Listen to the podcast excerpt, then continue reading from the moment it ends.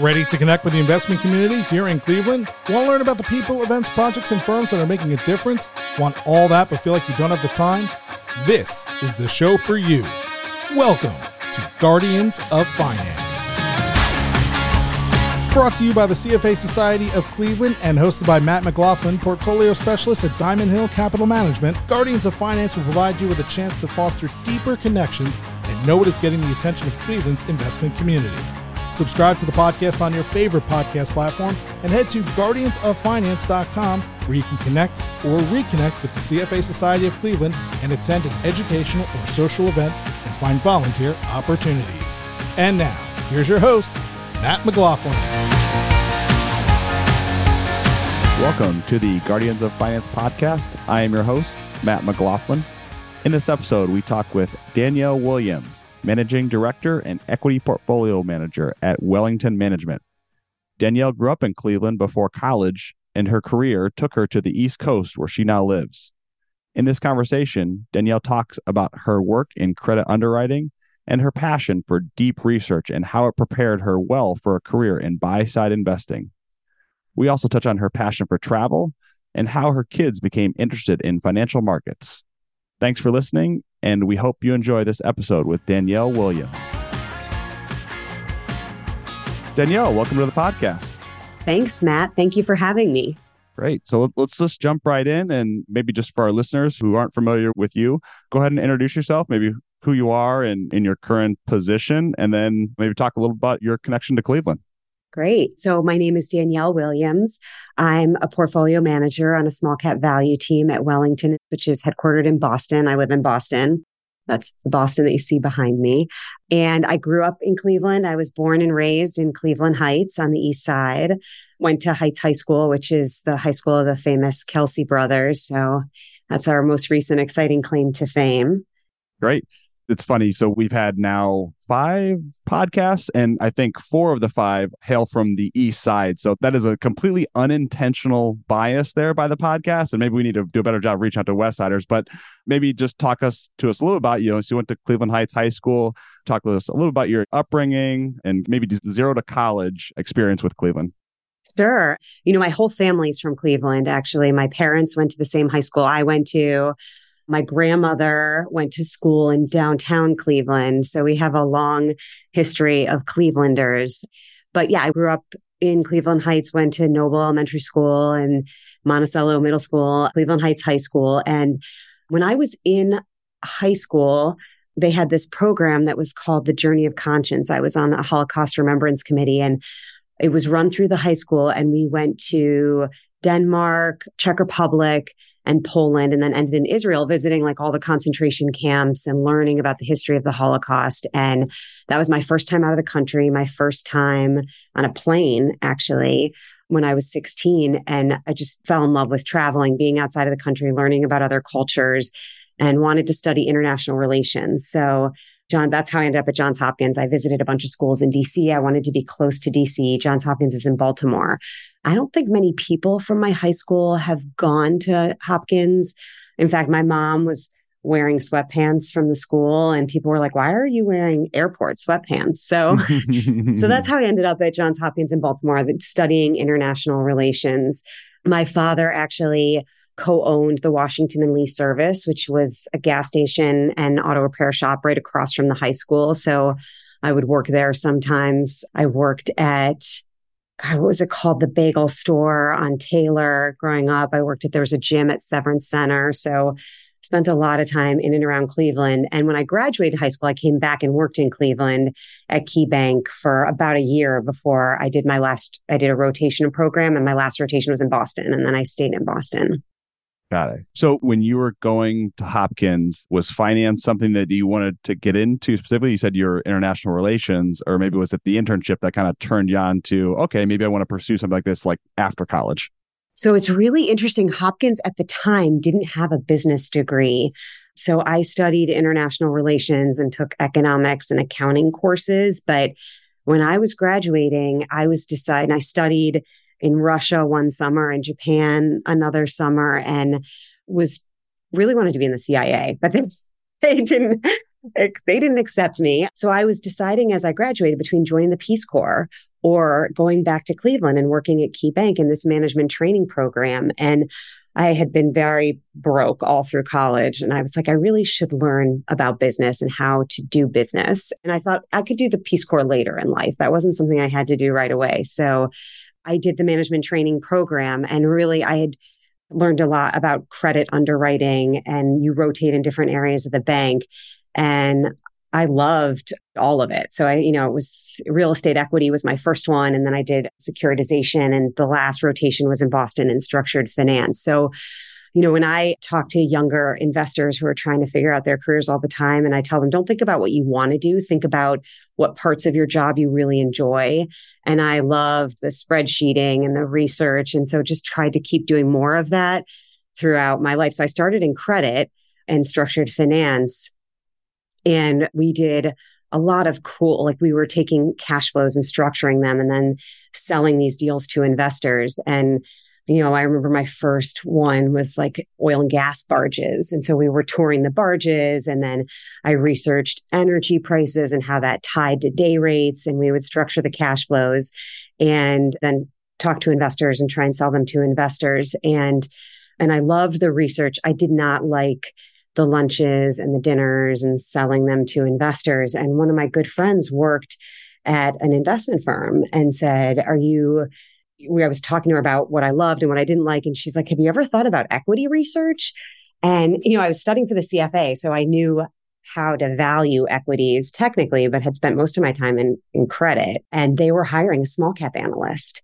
And so I interviewed there and they liked the deep research. That was the strategy was do deep research on small cap companies. And so I got that job. Somehow I convinced them that the credit research was relevant to small cap.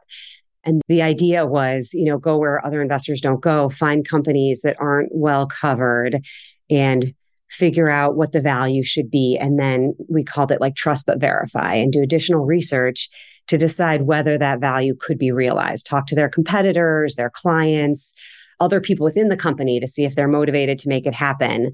And I remember I was like, kind of five or six weeks in, I was researching a medical device company and talking to their competitors and their customers and people who were running a study on the medical device company. And I was like, this is the right job for me. so I, it was never anything I knew I wanted to do. I just kept doing more of what I liked and then found something that just seemed to match what I love doing, which is really creating a mosaic around a company.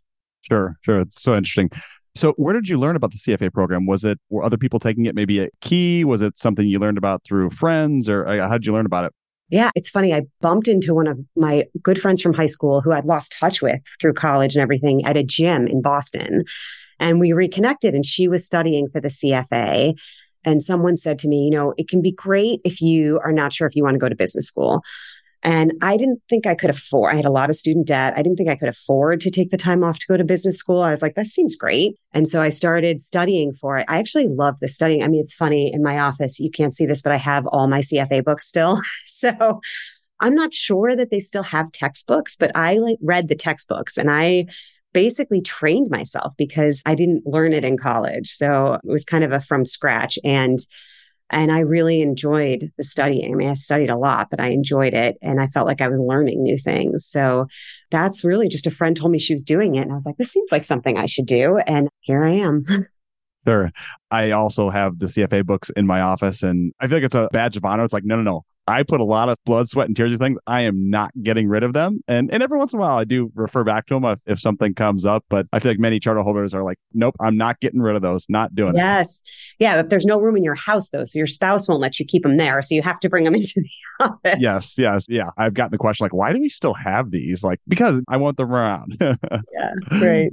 You may need them someday. Yes. Yes. So you're working for Key, and, and were you based in Boston with Key, or were you based in Cleveland?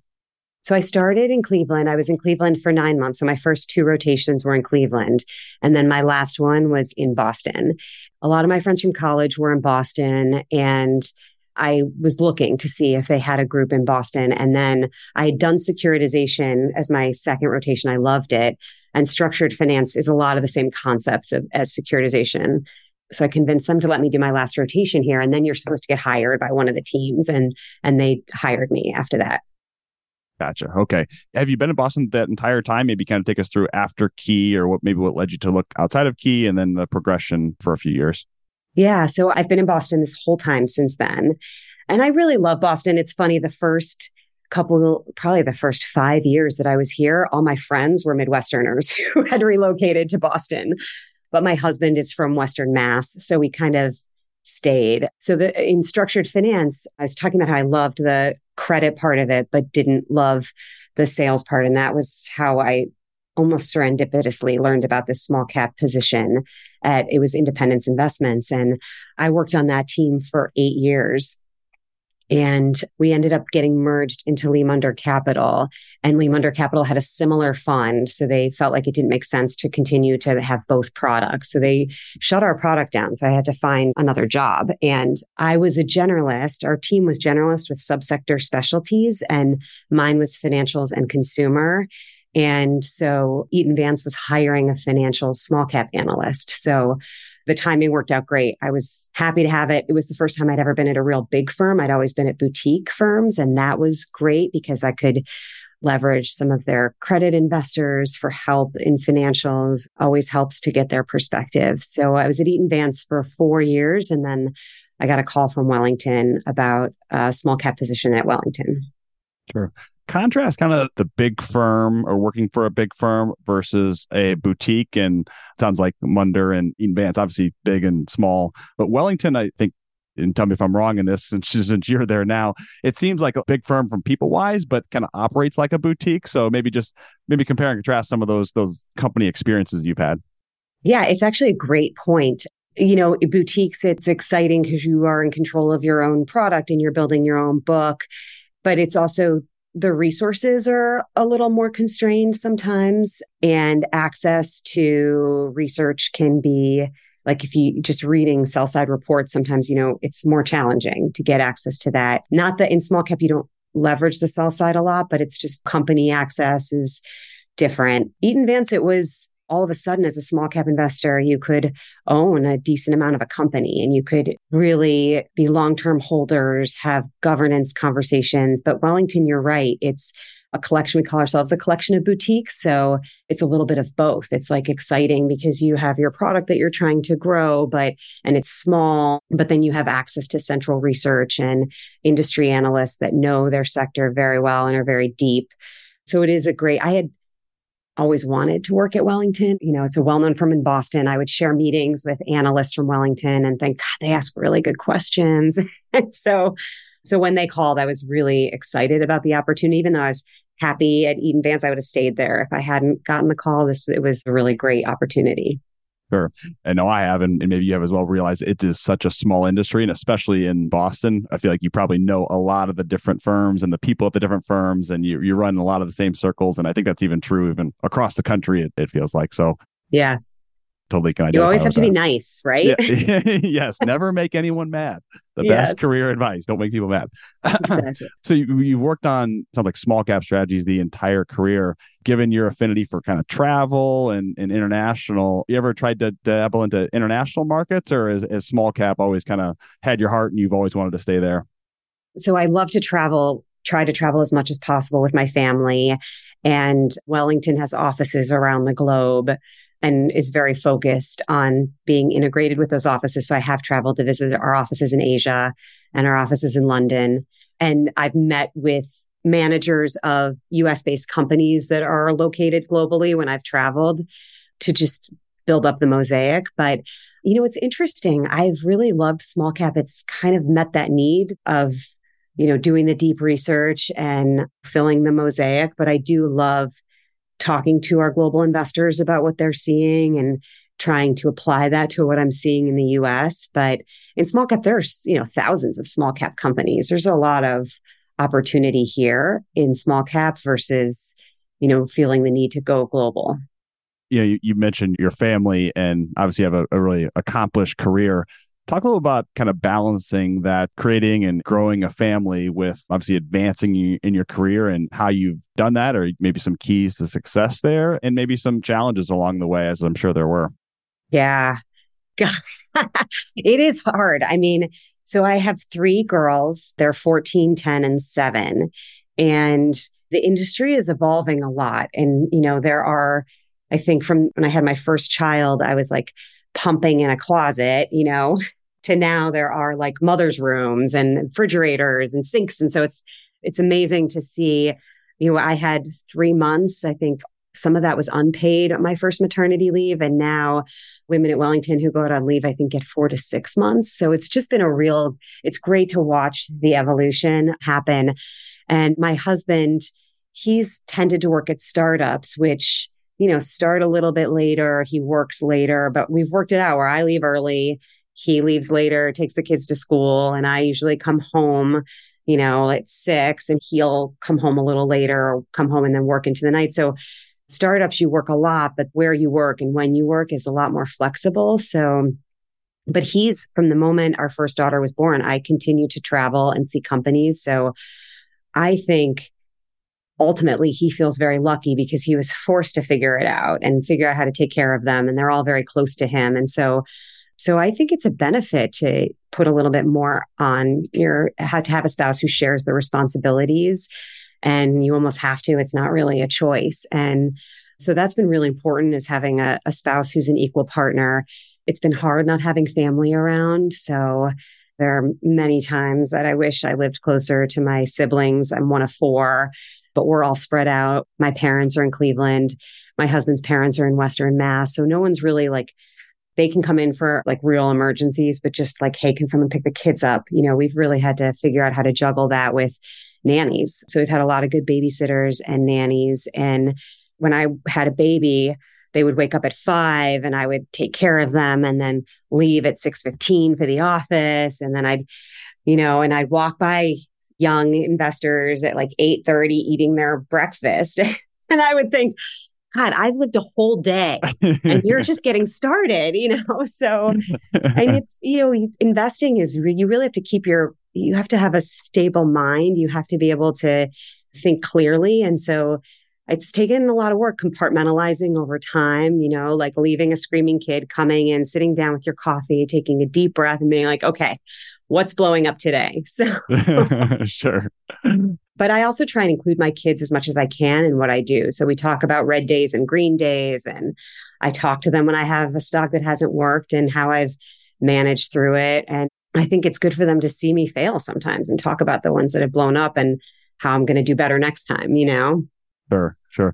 My next question was going to be, and you've already basically answered any kind of good horror stories of like young kids and balancing their career because I, we all have them. I have two young kids. I have a couple, not that it, this podcast is about me, but so that's really good about kind of the coming in with the young professionals and you've already lived a day. I think all of us with kids can identify with that, that have a corporate job. Yes, exactly. So, how did you get your kids interested in talking about finance? And it sounds like you get into some details with them, which is awesome. I feel like more kids need that, that more that, hey, what's going on in the world from a financial perspective? Like, how did you get them interested in that originally? I think they're just interested in in what I do, where where I go every day and what happens. And then with COVID and the pandemic, I was home. And so they would come up to the attic where I was working and I would say, Oh, it's been a rough day today. I like look at the reds and the gray. And then we would talk about what it means. My mother in law gave them some stock for Christmas one year. So, so we talk about that and we talk about how much they've made and dividends that have been paid. And so, you know, they're not desperate to invest on their own yet, which I hope to see. But I think just, you know, I didn't grow up talking about stocks around the table. I didn't really, I learned about the stock market as an adult. And I would love for them to learn about it more at an earlier age. But it's funny, my seven year old was on the ski lift with a woman I actually used to work with. And she said, So what does your mom do? And she said, Oh, she's an investor. And I was so impressed that, and that's how the woman put together that we knew each other. But I was so impressed that my seven year old actually was listening to me talk about what I do. But at the end of every day, because I'm gone all day, so I don't really see them after school, I ask them like their rose, thorn, and seed and also if there's anything they failed at. And so that's a good way when they ask me what mine was on the rare day they show interest in what I did, then I can talk about the failures. That's awesome. And I think I might steal that one from you. And I have a kid going to kindergarten next year, the rose thorn and what was rose thorn and what was it? Seed. So the seed is what they're looking forward to. Gotcha. Gotcha. Okay. Yeah. I might steal that one. Thanks. So you say you travel a lot with your family. Where have been the, well, maybe a couple trips pre COVID that were great with your family? And then maybe if you've gotten back to traveling post COVID, love to hear about some of the travels with the five of you. Yeah. So it's interesting. I think it changes as the kids get older. You know, our first trips were like to the Bahamas and beachy type places, which they were great. Aruba, which is always sunny. The weather's perfect and just going to the beach, but also seeing other cultures and explaining to them like that the world looks different in all different countries. Post COVID, we went to Barcelona last year, which was great. And that was the first time we'd done an overnight flight with them. And it was really good for them to be in a country where other people don't speak the language, you know, because you're exposed to people in the US that don't speak our language that well. And you tend to either you like you could be judgmental about them not knowing the language or not you know and you're when you're in another country you're like whoa it's really hard to try and like figure out where the bathroom is when you can't speak the language. So and then tomorrow we're actually all going to israel. So that's a 10 hour overnight flight. So we'll see how we do wow. with that. Yeah that will be a fun trip i bet. Yeah. So you've lived in Boston for quite some time, and I'm guessing because you've lived there for so long, you kind of fell in love with that city and that area maybe compare and contrast Boston to Cleveland just from your perspective. We'd love to hear that. Yeah. I often wish that I had found like that perfect job in Cleveland and stayed there because I think the lifestyle is so great. People are so nice. The traffic's manageable. You can get a great house. My sister lived in Cleveland up until about a year ago. My parents are still there. So I go back every year. And so, you know, I think Boston is like I take the train into work because the traffic is terrible, but it's also a beautiful city. It's close to mountains. I never skied really, but my kids ski. My husband grew up skiing. There's the ocean, which is close. So that's nice. There are a lot of close drives that you can do great things. And the city has a lot, like it has a lot of theater, but it's also very manageable. You know, I travel a lot to New York and I come back. I'm like, oh, thank God I'm back in Boston, you know, but Cleveland has so many neat secret spots, you know, like the West Side Market and Chagrin Falls and all these cool areas that you can discover, Little Italy. So I love them both. They are different. I think the lifestyle is just a little bit maybe easier in Cleveland in terms of commuting. And, you know, you can live almost with big lawns and everything and still have manageable drive to work.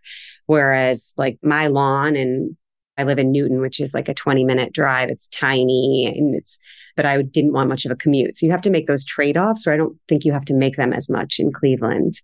Sure. And how often do you get back to Cleveland to see your parents and maybe some siblings if they're still around? So at least once a year, we have every Thanksgiving. Actually, it's been happening since 1960. My mom's family started these reunions at Thanksgiving where cousins, come and we do Thanksgiving and then we do like a Hanukkah celebration the day after. So we've been doing that every year. And then I usually try and get there one other time with the kids. My kids love going to Cleveland. They, you know, we go to Euclid Beach sometimes and we come. So definitely once a year where we see all my extended family and siblings. And then usually one other time where we, you know, usually in the summer where we can come in and see my parents and go to the Winking Lizard. sure is that the favorite spot in Cleveland to go eat? Is you go to the Winking Lizard? I love the Winking Lizard. I mean, so I lived in Cleveland after college for nine months. I lived in Coventry and we would walk to the Winking Lizard and they had that like beer around the world thing that you could enter where you tried all different beers and then you got a jacket if you did them all. And I managed to do that in nine months, but I love the Winking Lizard. The food is great. The, however, they hire people to work there, they're so friendly. And then it doesn't hurt that there's an iguana there for my kids. Mine too. yeah, exactly. It, it is nice to have the entertainment.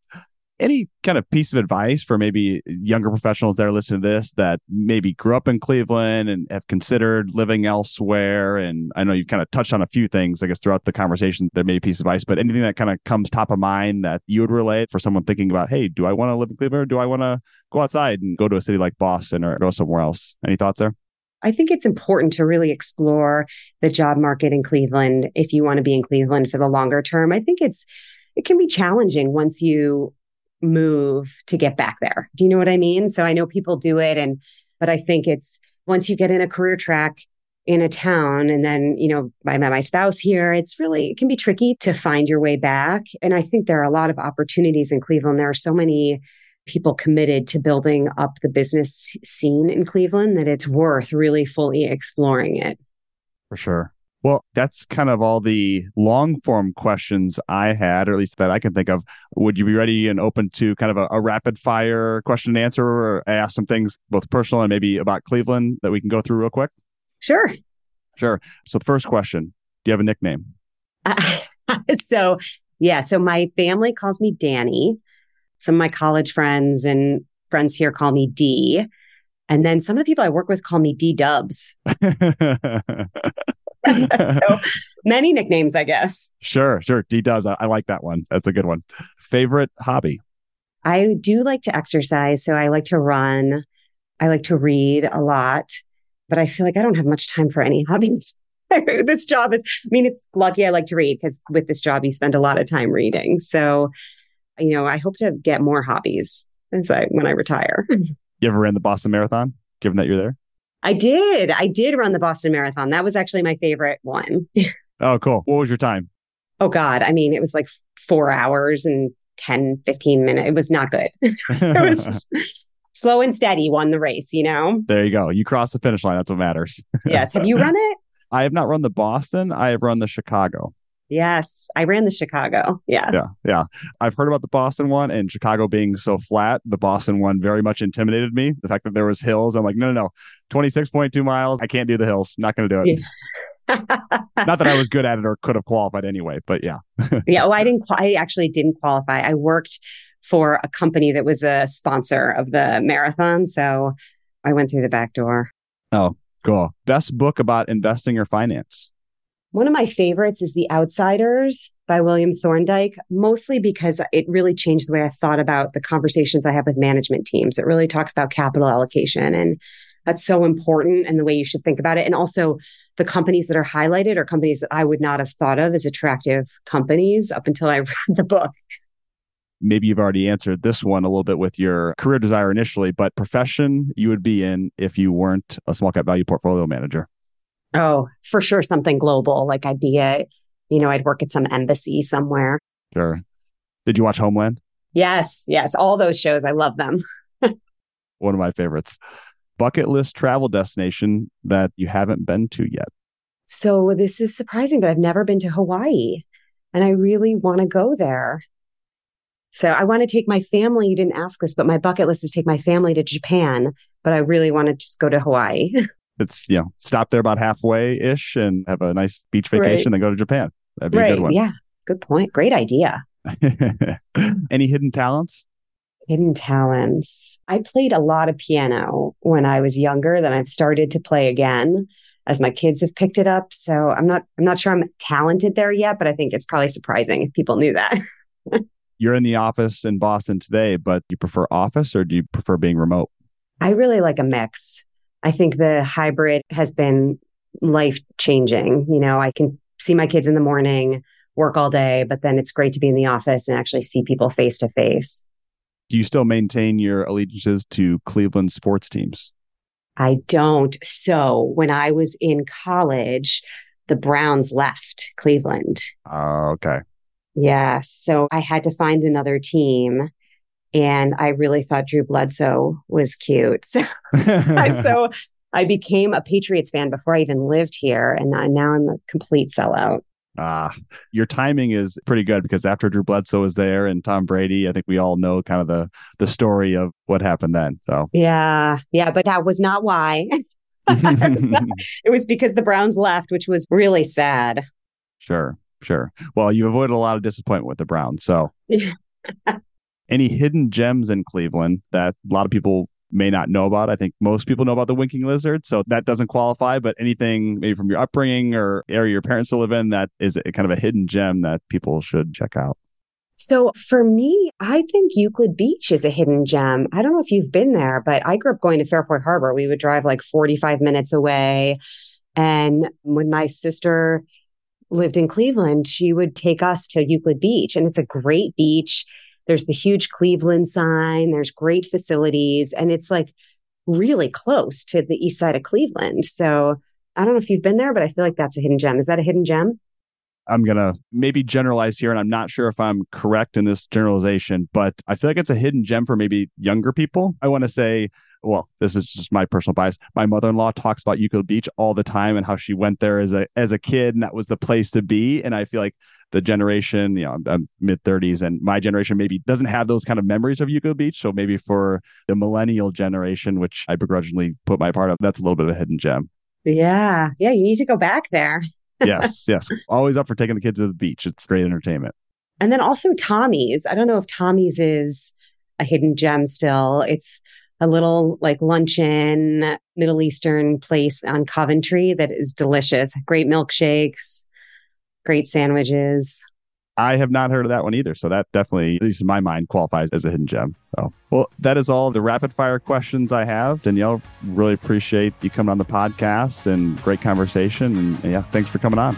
Thanks so much for having me, Matt. You've been listening to Guardians of Finance, brought to you by the CFA Society of Cleveland. Subscribe to the podcast on your favorite podcast platform and head on over to guardiansoffinance.com where you can connect or reconnect with the CFA Society of Cleveland attend an educational or social event, and find volunteer opportunities. Thanks, and we'll see you next time on Guardians of Finance.